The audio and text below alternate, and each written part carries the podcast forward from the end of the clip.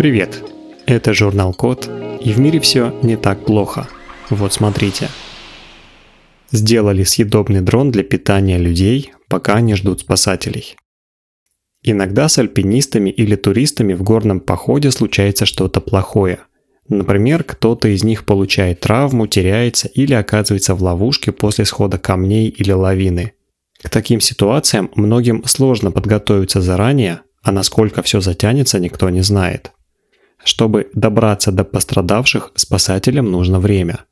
Например, если это труднодоступный участок леса или это горы, помощь может идти несколько дней.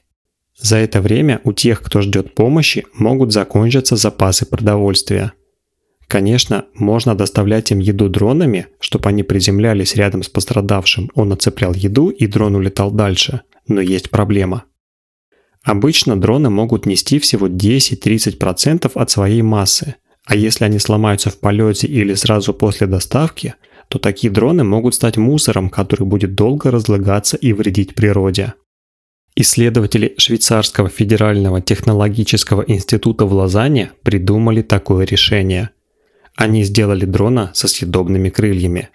Такой дрон может нести припасы весом до половины от собственной массы. Неподвижные крылья дрона собрали из рисовых лепешек, причем достаточно хитрым образом. Они их разрезали лазером на соты шестиугольники и склеили пищевым желатином. Крылья покрыли несъедобной пленкой и потом закрепили на тонком корпусе дрона. Еще они добавили грибной винт спереди и хвостовое оперение сзади. В итоге получилась такая структура, которая может выдержать полет вместе с грузом. Рис крепкий, но легкий и достаточно питательный. Пищевая ценность одного такого дрона составляет примерно 300 килокалорий. Если съесть крылья от такого дрона, то останется намного меньше мусора, чем от обычного дрона из пластика. Ну а корпус, кстати, можно печатать из биоразлагаемых материалов. Они будут разлагаться быстрее тех, что используют для производства дронов, рассчитанных на долгий срок службы. С помощью подобных дронов можно будет доставлять не только запасы еды, но и воды и даже медикаментов, если их можно будет сделать составной частью устройства. Такое решение дешевле и доступнее, чем использование обычных коммерческих дронов, а еще оно может помочь многим людям, оказавшимся в беде. Сделали пластырь, который создает электричество из пота. Сейчас все больше людей постоянно пользуются носимыми электронными устройствами, например, умными часами, фитнес-браслетами и датчиками пульса для занятий спортом. Всем этим устройствам по-прежнему нужны аккумуляторы. Но с аккумуляторами такая история. Их производят, меняют или подзаряжают, а потом не всегда правильно утилизируют. Получается не очень экологично. В Массачусетском университете в Амхерсте, в США, придумали такое решение. Они сделали пластырь, который создает электричество из пота и запитывает этим пластырем носимые устройства. Теперь о том, как это работает. Ключевой компонент пластыря – это тончайшая биопленка со специальными бактериями. Эта пленка зажата между парой электродов, а бактерии, которые находятся в пленке, генерируют электричество из энергии от испарения, когда влага на коже превращается в пар. Самое классное здесь то, что для этого бактериям даже не нужно быть живыми, чтобы выполнять свою работу. Именно поэтому пластырь полностью безвреден для человека. Биопленка и электроды заключены в полимерную оболочку, так что пластырь легко может приклеиться к коже и не доставляет неудобств при ношении. Любопытно, что пластырь может производить больше энергии, чем аккумулятор такого же размера. При этом биопленка изначально разряжена, так что пластырь не использует полученную энергию для подзарядки. Во время испытаний от такого пластыря успешно запитали небольшой ЖК-экран. Если увеличить размер биопленки и пластыря, получится запитывать устройство побольше. Самый кайф здесь в том, что такой пластырь работает непрерывно, ведь влага постоянно испаряется с кожи. Получается самая настоящая и бесконечная зеленая энергия. Придумали, как проверять состояние мостов с помощью мобильных данных.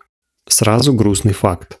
Все мосты со временем разрушаются, хотя при проектировании моста всегда учитывают, какой будет нагрузка от природных и человеческих факторов. Например, сталь и другие металлы расширяются в жару и сжимаются на морозе. Другой пример. Из-за движения транспорта и людей мосты вибрируют и резонируют. На этот случай в конструкцию моста добавляют компенсаторы, демпферы и другие специальные элементы, которые стараются сберечь мост от перепадов температур, колебаний и других нагрузок. Но проблема в том, что из-за глобального потепления нагрузки на многие мосты от изменения температур оказались далеко за пределами расчетных. Плюс из-за роста населения и развития экономики по мостам ходит больше людей и ездит больше машин, в том числе более тяжелых, чем было это заложено в проект. Именно поэтому крайне важно мосты обслуживать и вовремя ремонтировать, а для этого надо следить за их состоянием. Мосты осматривают, устанавливают на них датчики, но всегда есть риск, что какой-то мост не пройдет вовремя проверку.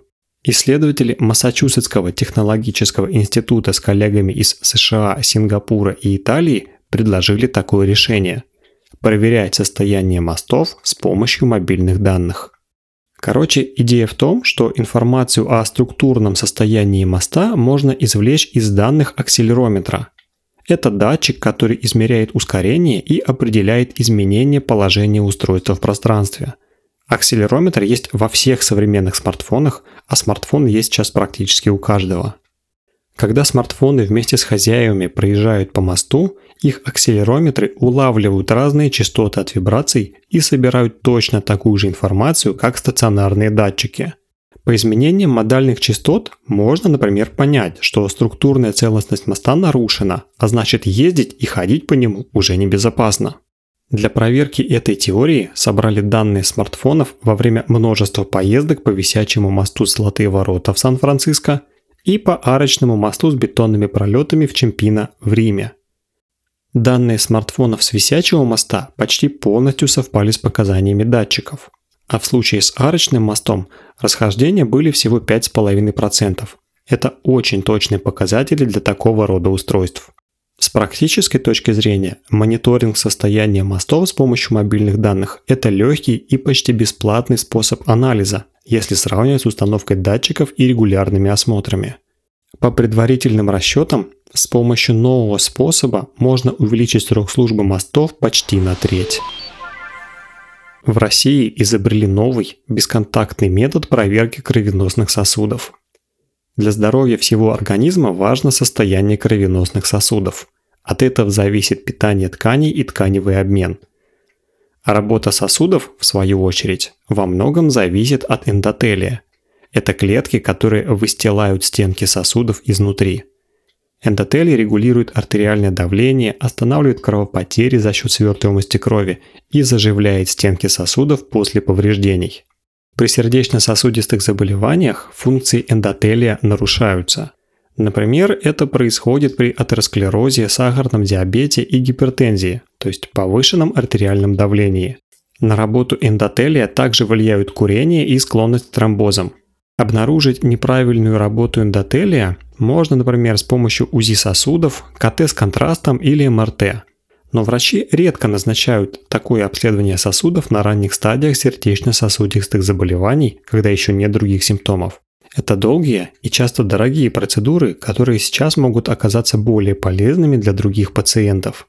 В итоге в Институте автоматики и процессов управления ДВО Российской академии наук придумали новый и простой метод проверки кровеносных сосудов с помощью тепла и зеленого цвета. В общем, все работает так. На участок руки пациента накладывают стеклянную пластину с прозрачным токопроводящим слоем и нагревают ее, чтобы активизировать кровообращение в этом месте. При этом процесс того, как там все происходит, записывают на видео в зеленом свете. После этого данные анализируют с помощью специальной программы и определяют тонус сосудов и их состояние. Во время тестирования так проверили сосуды у мужчин-добровольцев в возрасте от 35 до 55 лет. В результате исследователи установили, что новый метод достоверно отражает работу сосудов. В итоге, так как это очень простой метод диагностики, его скоро можно будет использовать в скорой помощи или даже прямо в кабинете терапевта. Если результат покажет нарушение в работе сосудов, пациента в этом случае можно будет направить на более серьезные обследования. На этом все. Спасибо за внимание. Заходите на сайт thekod.media и подписывайтесь на нас в социальных сетях. С вами был Михаил Полянин.